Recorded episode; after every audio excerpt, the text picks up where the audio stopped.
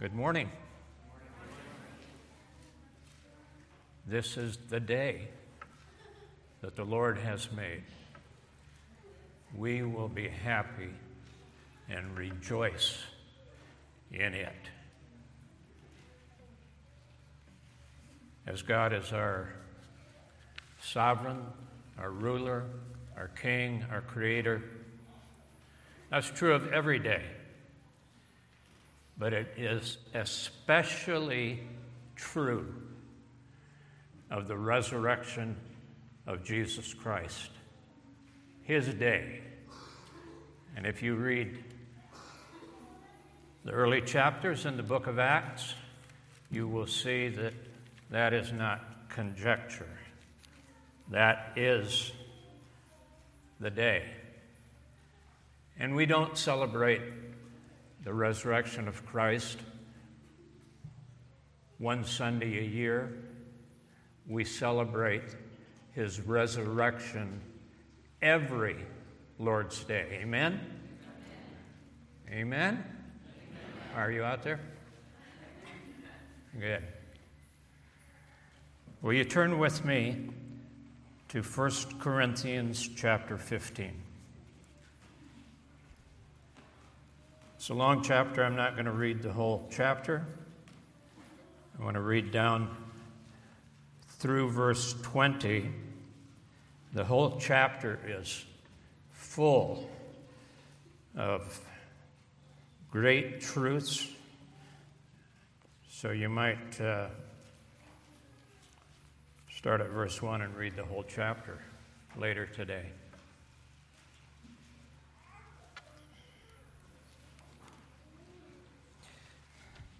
I purposely brought my large print Bible, and I guess I don't need glasses. 1 Corinthians chapter 15. Moreover, brethren, I declare unto you the gospel which I preached unto you, which also you have received and wherein you stand, by which also you are saved, if you keep in memory what I preached unto you, unless you have believed in vain.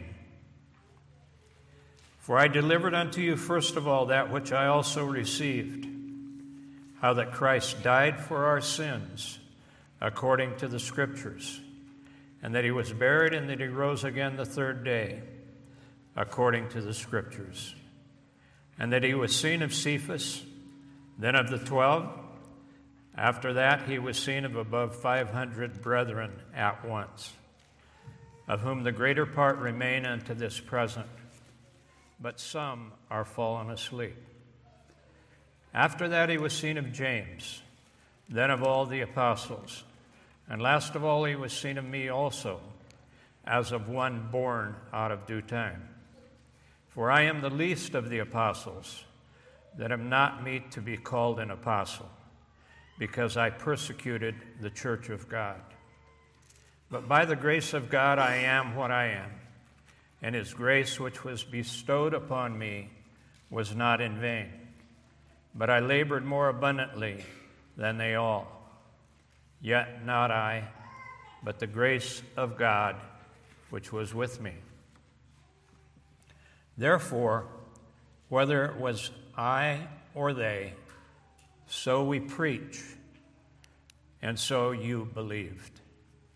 Now, if Christ be preached that he rose from the dead, how say some among you that there is no resurrection of the dead? But if there be no resurrection of the dead, then is Christ not risen?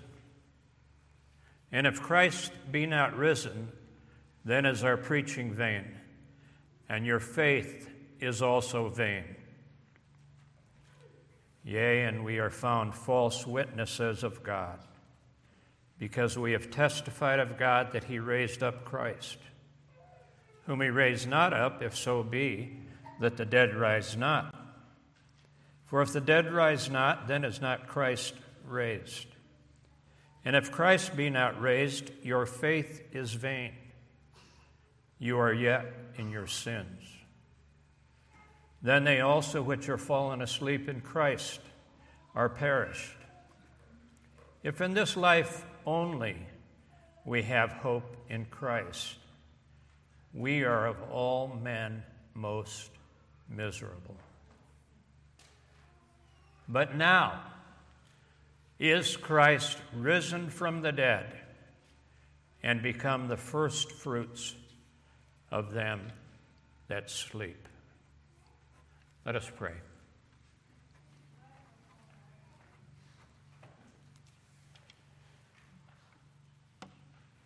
Our Heavenly Father, we do rejoice this day that your only begotten Son, the Lord Jesus Christ, is alive, that you raised him from the dead, that he lives, and he ever lives and saves all who come to him in true faith believing him to be the Son of the living God, believing in his death to save us from our sins, and in his mighty resurrection from the dead, that we worship a living Savior. Thank you, Lord. And I pray that your Holy Spirit would take my words this day and that they be a sword cutting in the, to the deepest recesses of every heart. And that those who have come into our midst without faith, without knowing Christ, we do pray that this day would be the day of their salvation. Bless your word, I pray. In Jesus' name, amen.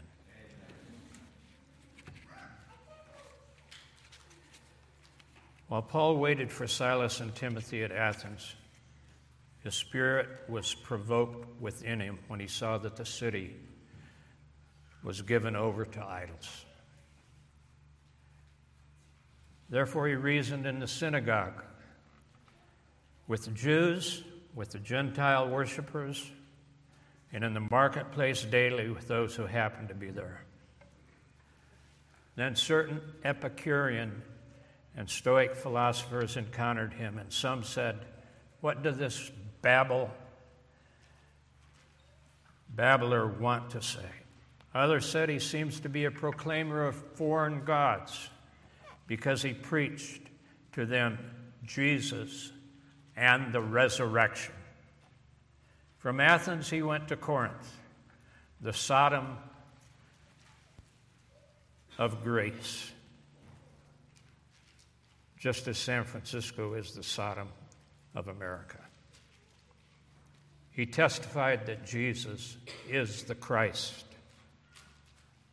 Many of the Corinthians hearing, believed, and were baptized. Evidently, the Greek pursuit after worldly wisdom infected the church at Corinth because, quote, some among you say that there is no resurrection of the dead.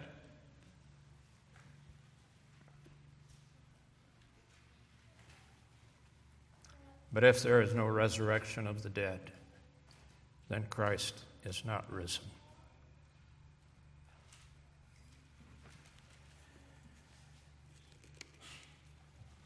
Imagine if Christ is not risen. Imagine if the scoffers say he is not risen. Imagine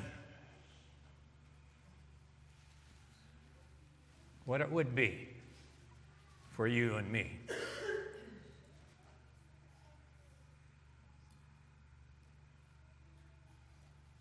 Probably most of us still be home, maybe in bed, maybe up with the Sunday newspaper, but we would not be here.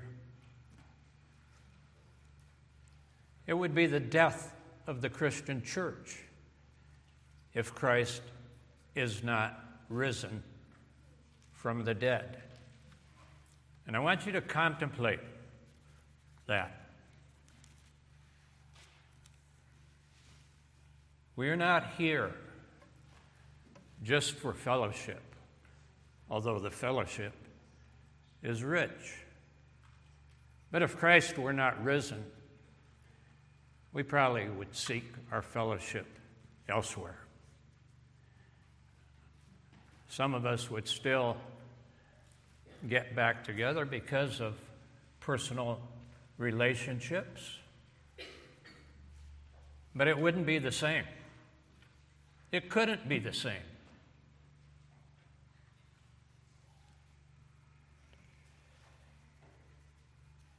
What if Christ is not risen? Paul answers this question with two words that are full not of hope, but of hopelessness.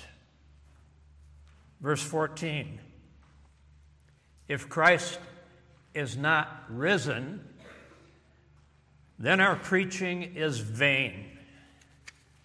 Vain, empty, futile, worthless. It would be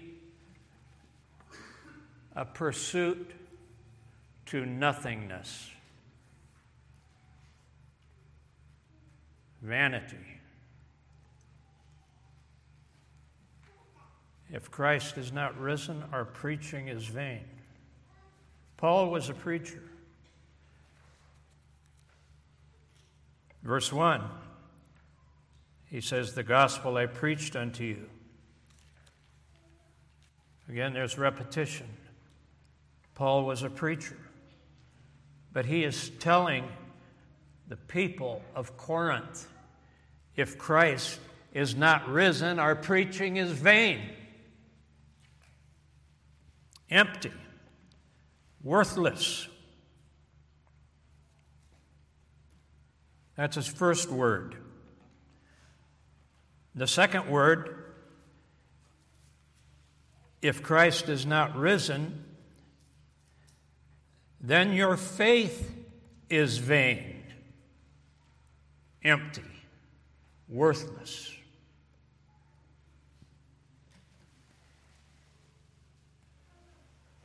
If Christ has not risen, your faith is vain. In other words, you don't have any faith in a risen Christ if he's not risen.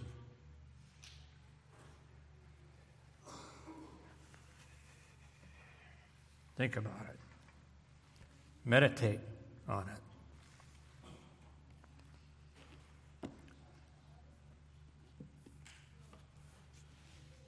One of my books is by Charles Bridges. Most of you don't know that name, but he also wrote an excellent commentary on the book of Proverbs.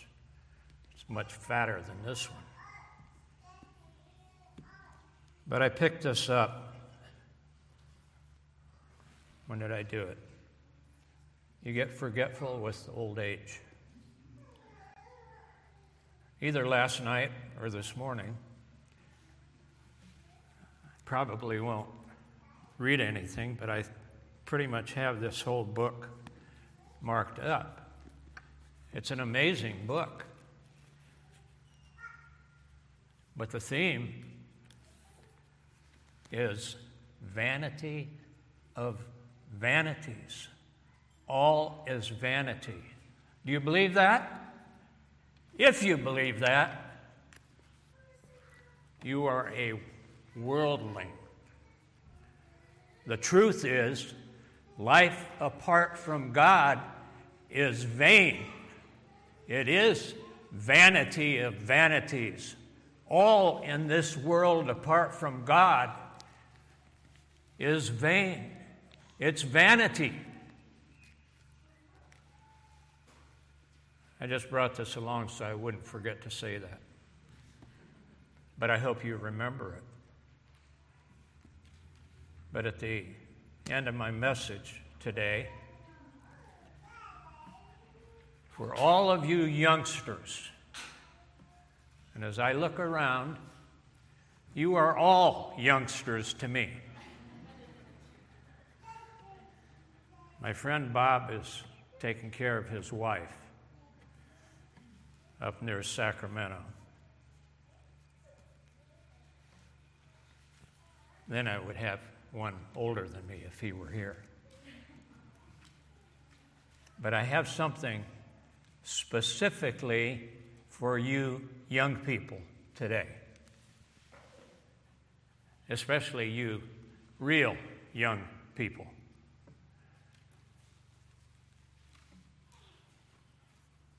So we'll come back to Ecclesiastes.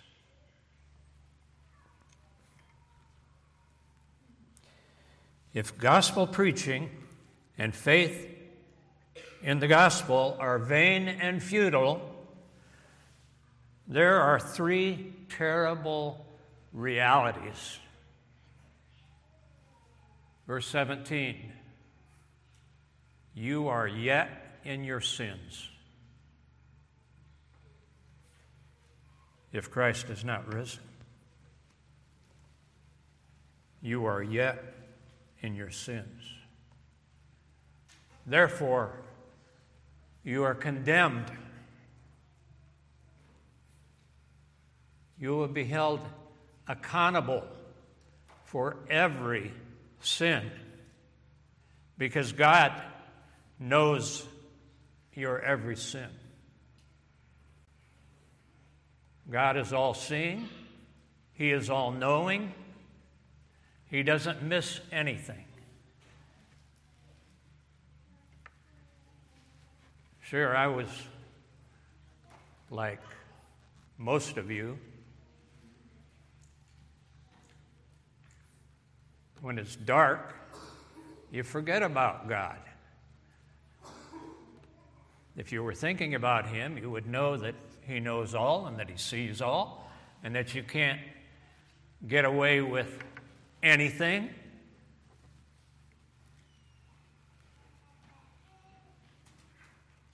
But that's part of our sinful youth.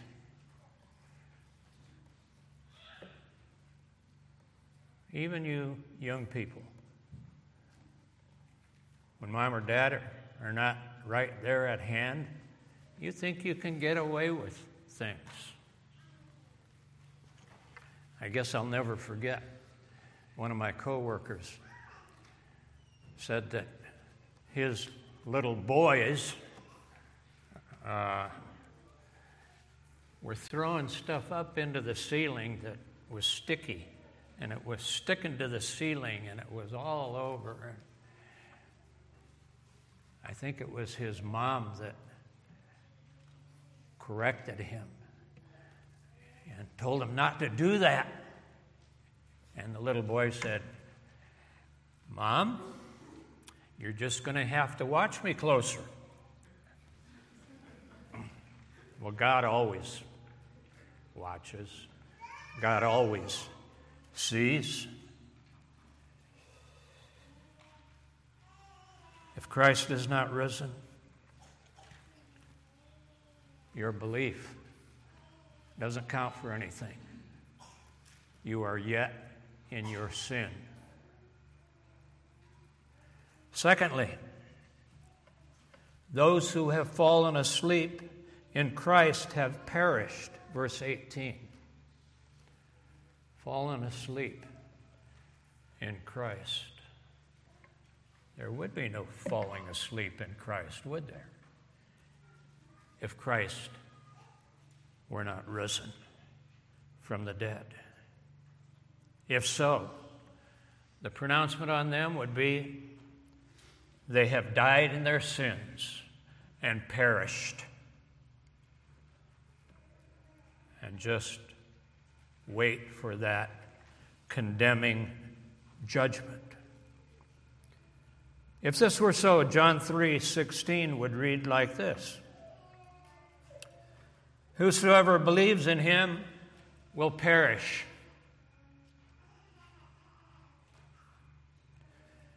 And, re- and remain eternally dead and under the wrath of God.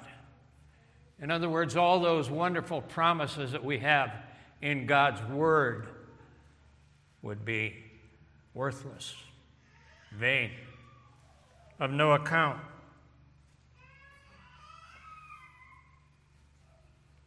Thirdly, verse 19 if Christ is not risen, you are without hope. Without hope and without God in this world and in the world to come. If in this life only we have hope in Christ, Paul says, we are of all men most pitiable.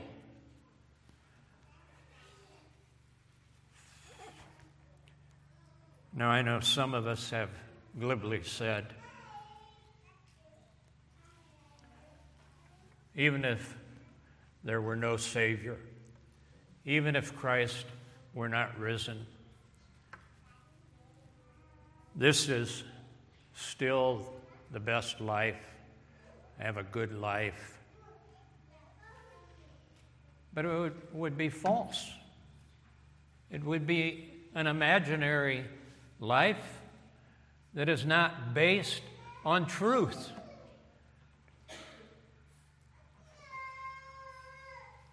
And like he says, if Christ is not risen, we may just live like Solomon, the richest man of his day, and probably if, uh, if we would compute uh, inflation, probably still the richest, would be the richest man of all time. But a man who knew God, knew the Word of God, read through the book of Proverbs.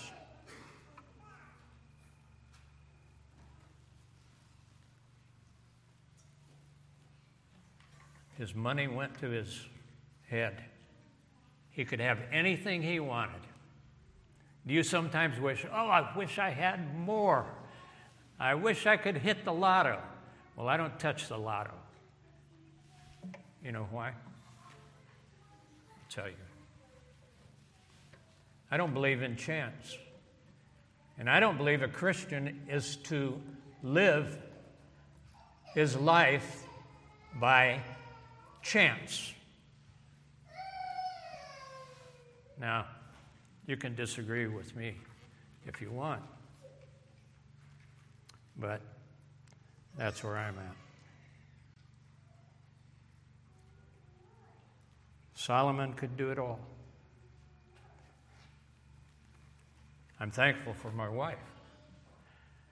But I'm glad I'm not like Solomon with, I always forget, is it 300 wives and 700 concubines or the other way around? Uh, anyway, he had a thousand women. He had horses. He had, he brought in a menagerie of animals from all over the world. So he had his own zoo. Uh, he had everything that money could buy and wine. Like, would you like to go in his wine cellar? Uh, if you did, you probably wouldn't come back out. Uh, but he had it all.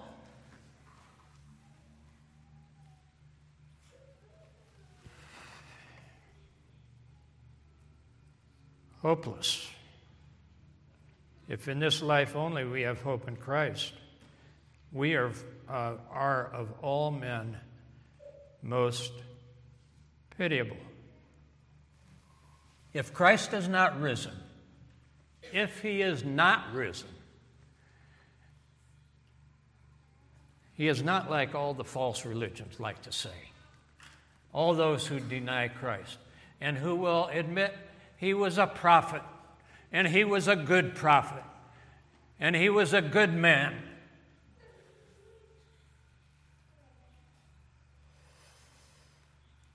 No.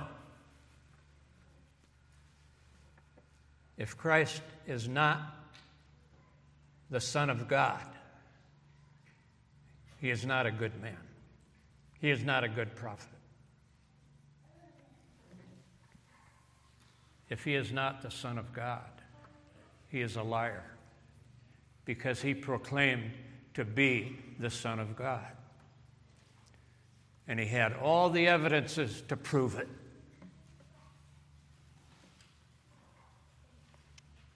If Christ has not risen, he's either a liar or a lunatic, and like some shouted that he was in his day. Because he prophesied his resurrection a number of times. I'm not going to read these. Matthew 16 21, 17 23. John chapter 2. He is either a deliberate deceiver or a self deceived lunatic, not to be taken seriously. In either case, he would be a false prophet and condemned to die not as a savior, but as a sinner, according to Deuteronomy 18.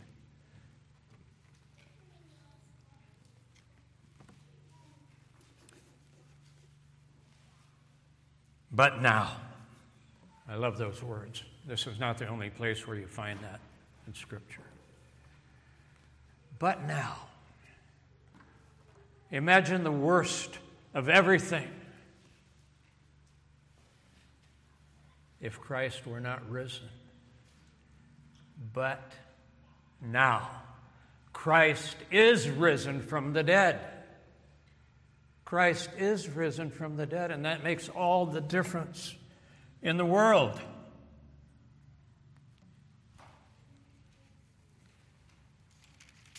Let's go back to the beginning of chapter 15. Moreover, brethren, I declare unto you the gospel.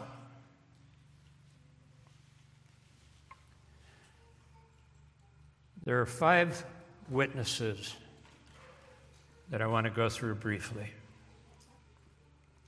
The first witness is the Word of God, the gospel.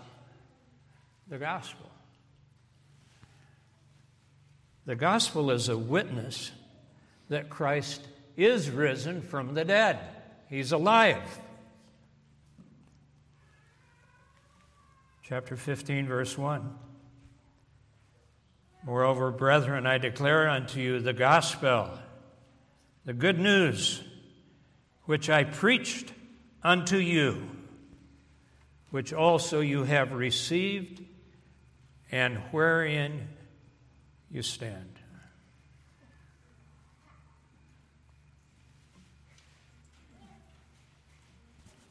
Oops, I can read. What do I do with that? I can read my giant print Bible, but some of my notes are too small. Christ died and was buried.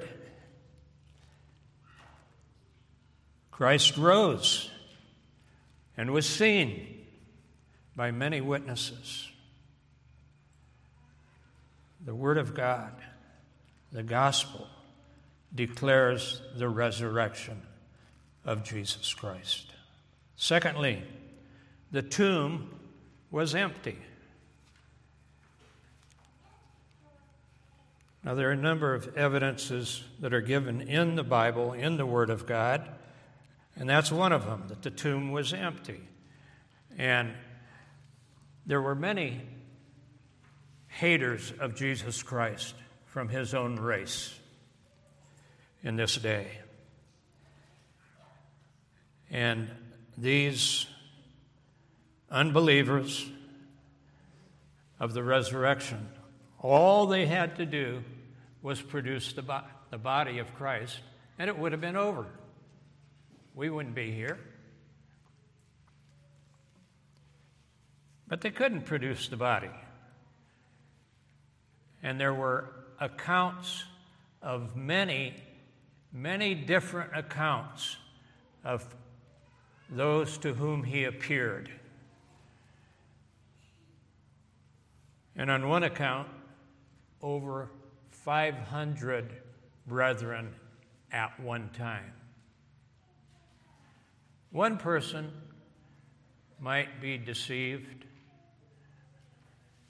but not 500 all at once.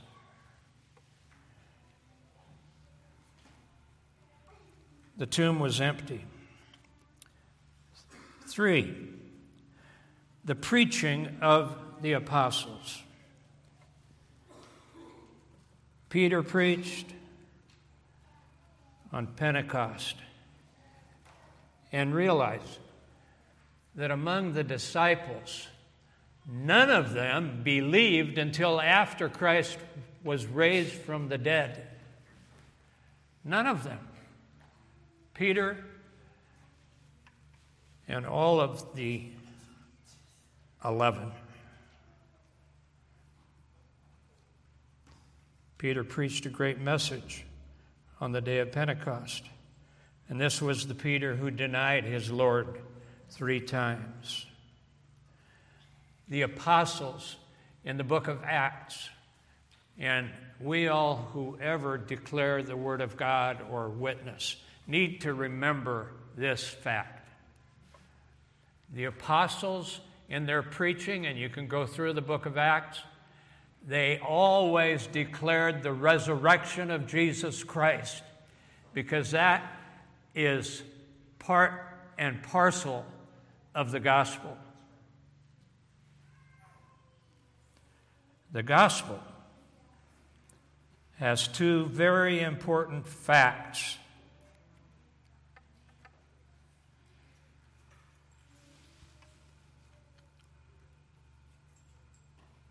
Verse 3 I delivered unto you, first of all, that which I also received, how that Christ died for our sins according to the Scriptures. Christ died. That's fact number one of the gospel, and it is a necessity.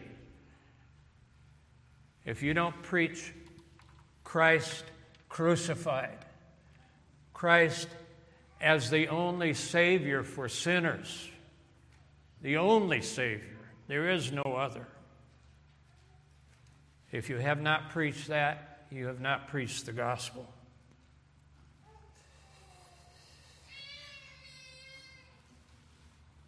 Christ died for our sins. And notice, according to the scriptures. This is the truth of the Old Testament as well as the New. Even Job, well, I shouldn't say even Job, he was a godly man. And Satan asked God to test if he could test Job. And God gave him permission except you cannot take his life. There's much very good in the book of Job. But in chapter 19, verse 25, Job says, I know that my Redeemer lives. I know that my Redeemer lives. And then he speaks of standing. In other words, I will die, but I will stand again. And this is the testimony of Scripture God is alive. The triune God is alive Father, Son, and Holy Spirit. The Son of God is alive.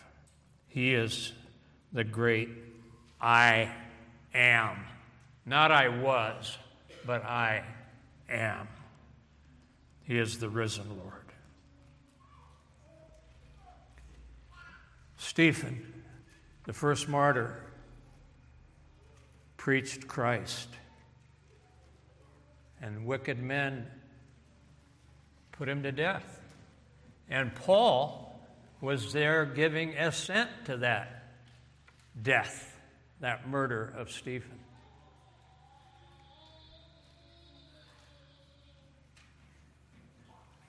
But as Stephen was dying, he looked up. And who did he see? Whom did he see? The Lord Jesus. And he said essentially the same words that Jesus said on the cross Father, forgive them, for they do not know what they're doing. We need to remember that. We need to remember that because our witness for Christ, if it ever comes to that, if it's to be a witness for Christ, will be in the same manner that our Lord died and that Stephen died. Father, forgive them, for they don't know what they're doing. A fourth witness is the church of Christ, the church of the living God. In other words, we are a witness, brethren, that Jesus Christ is risen from the dead. We need to remember that. We need to pray for our church. We need to pray for every church that upholds the Word of God.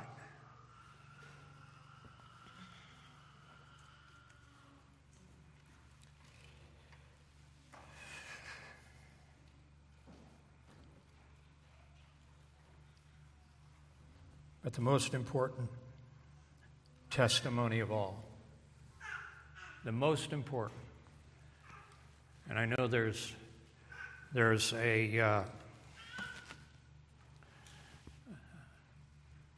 a school of apologists, apologetical Christianity, and it's important. Paul was an apologist.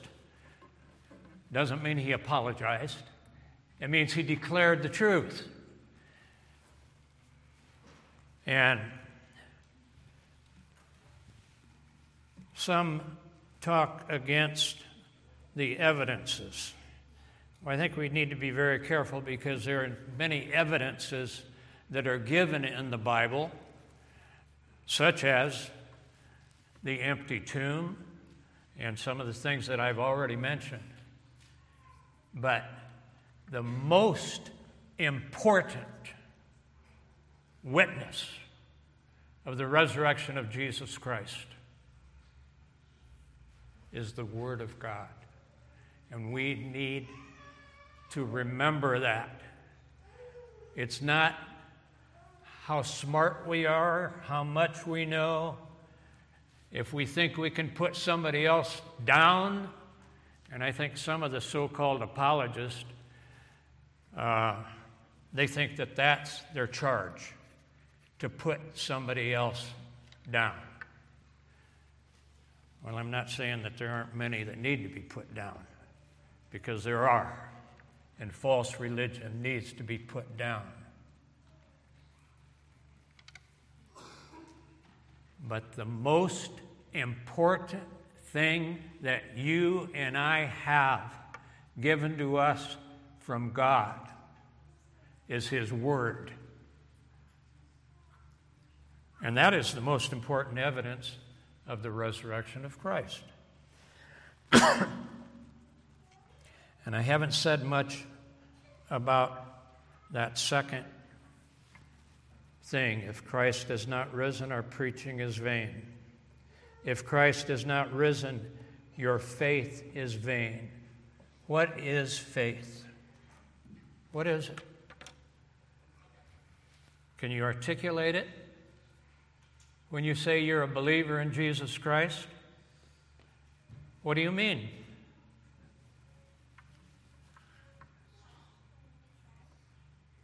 Many people say, I believe. There were many. In fact, Kyle had just been through passages in the Gospel of John that spoke about those who believed and then walked away. They walked away. Are they still believers? Some very foolish so called scholars have said they are, but they don't have any warrant from the Word of God for that, I can tell you that.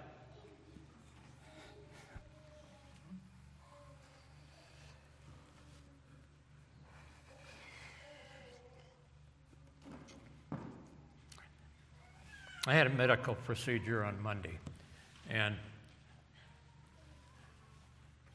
a nurse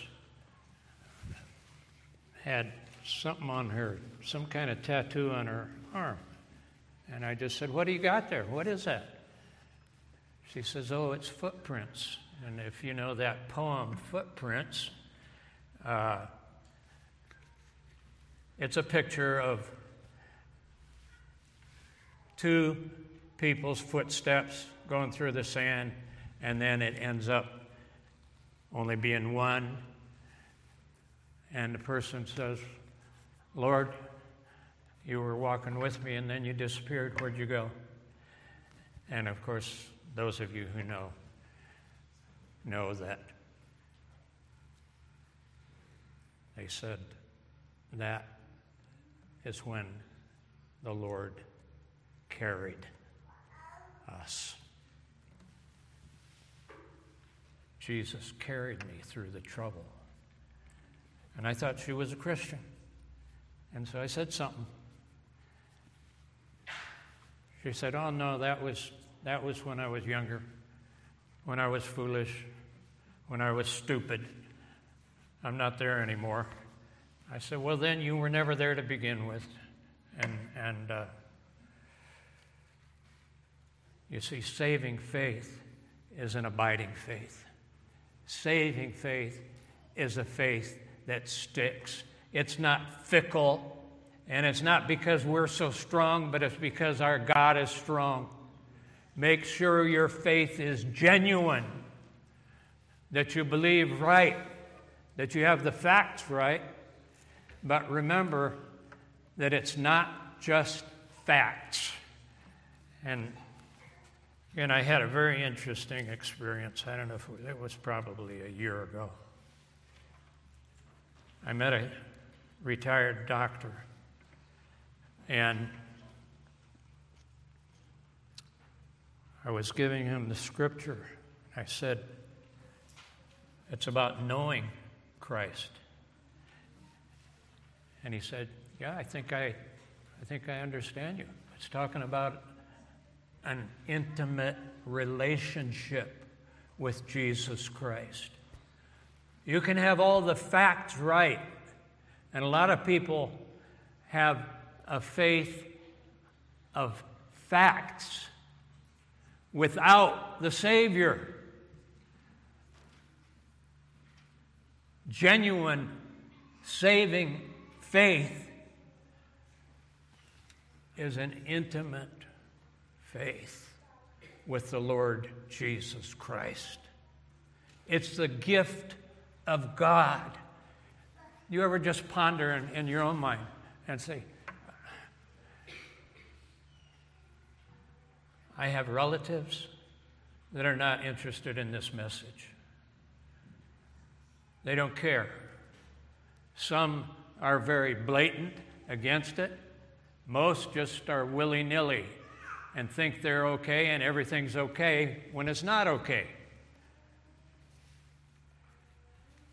But I found out that a man who didn't know how to really express everything about his faith, yet knew that it was talking about a personal relationship with Jesus Christ. The facts need to be right.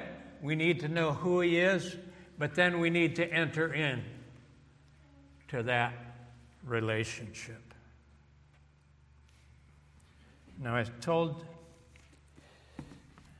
I want to say just two things in closing.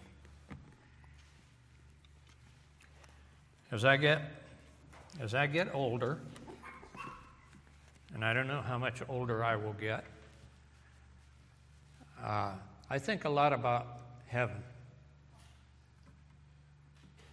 And I just want to say this, especially to you young people. Heaven. Young people, are you listening? Are you? You ever think about heaven? There's also a hell. People like to put that out of their mind, but there's a hell also. But heaven, heaven's got to be a glorious place. Uh, there's a. Any of you know by heart, so I don't have to turn to it. Psalm 17, verse 15. One of my favorite verses. And I'm going to turn to it, so I just read it right. Any, any of you want to quote it? I'm not saying look it up and read it. Acts 17, verse 15. As for me, I will behold thy face in righteousness. I shall be satisfied when I awake with thy likeness. It's a good verse, isn't it, Christian? I love that verse. And I stake my faith on that verse.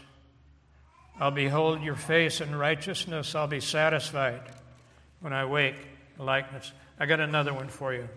And remember this afternoon, your assignment is to read the whole 1 Corinthians 15. But 1 John chapter 2, verse 28. You still listening, young people? Youngins? Now, little children, abide in him, that when he shall appear, that's talking about his second coming, we may have confidence and not be ashamed before him at his coming. If you know that he's righteous, you know that everyone that doeth righteousness is born of him. It's talking about not what you say, it's what you do, how you live. Behold, what manner of love the Father has bestowed upon us, that we should be called the sons of God. Therefore, the world knows us not because it knew him not. Beloved, now are we the sons of God, and it does not yet appear what we shall be, but we know that when he shall appear, we shall be like him, for we shall see him as he is. Christian, we all struggle.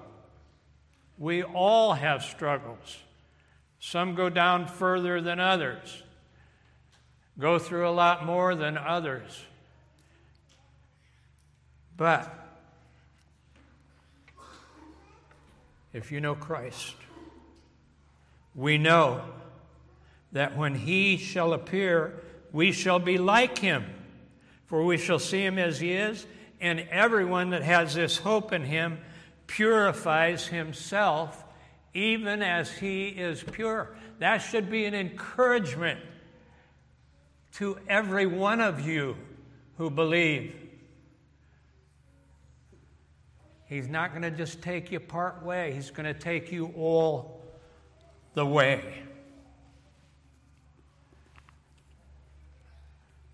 I'm not going to read picked up this book on heaven, Your Real Home, by Joni Eareckson Tada. I haven't read it through, I've read parts of it. It's very good, very encouraging, and she's a wise woman who served Christ. you know what happened to her when I think she was just 18 years old when she dove into this lake or whatever it was and broke her neck and lived her life. And she's still alive, a little younger than me, I think. But she has served Christ her whole life. Amazing woman. And I still remember when I dove off a cliff into strip mines and touched my hand on the bottom.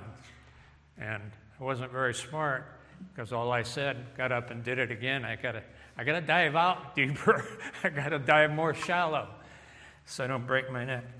And young people, I'm saved, saved this for you.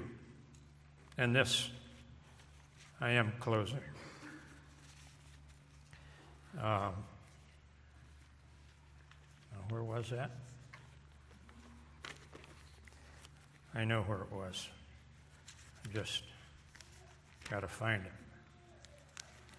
I do have it marked, I think.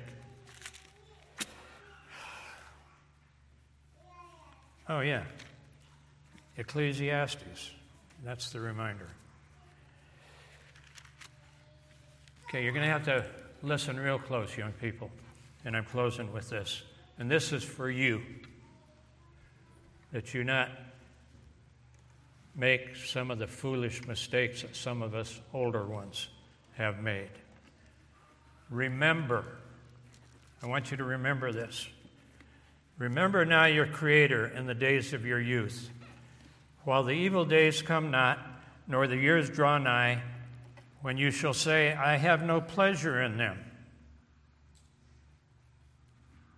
While the sun or the light or the moon or the stars be not darkened, nor the clouds return after the rain, in the day when the keepers of the house shall tremble, and the strong men shall bow themselves. Okay, this is all figurative language. I'm not going to explain it. You can ask your mom or dad when you get home today, or somebody that can explain this to you, what this all means. But it's a warning. Remember your Creator in the days of your youth. And you don't find yourself like that nurse that I saw Monday who said, I was a Christian, but I was foolish then. I was stupid. No, she's no Christian because she said something or did something. In the day when the keepers of the house shall tremble, and the strong men shall bow themselves, and the grinders cease because they are few, and those that look out of the windows, the windows, be darkened. And the doors shall be shut street. When the sound of the grind, grinding is low, and he shall rise up at the voice of the bird, and all the daughters of music shall be brought low. And when they shall be afraid of that which is high, and fears shall be in the way, and the almond tree. We've got a few other almonds out there, don't we? And the almond tree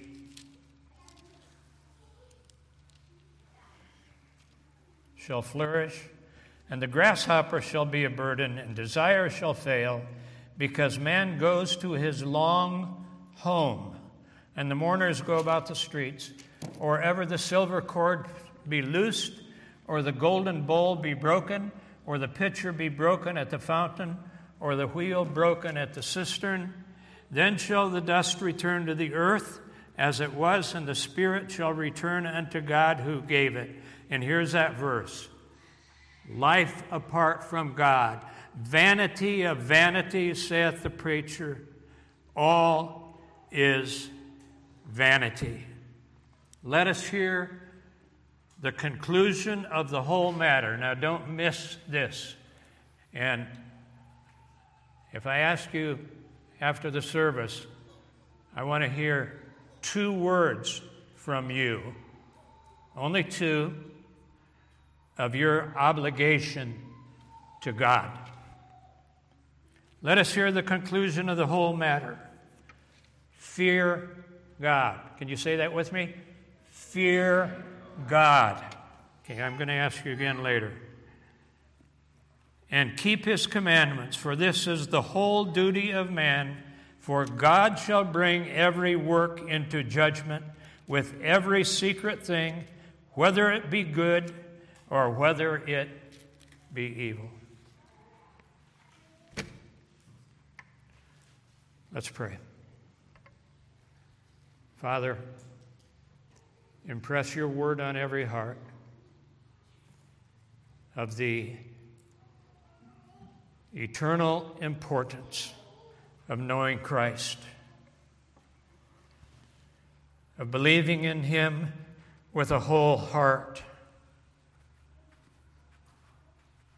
that He died to save me from my sin, and that You raised Him from the dead on the third day, and that I'm saved by believing in this Christ, crucified and risen according to the whole Word of God. And should there be any in our midst without Christ, I pray that you would convince them of their sin and of the truth that Jesus Christ alone will save them if they repent and believe. And now will you stand with me for the benediction?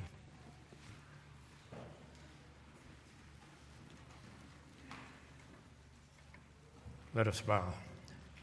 And now may the God of peace, who brought again from the dead our Lord Jesus, that great shepherd of the sheep, through the blood of the everlasting covenant, make you perfect in every good work to do his will working in you that which is well pleasing in His sight to the glory of our God and Jesus Christ forever. Amen.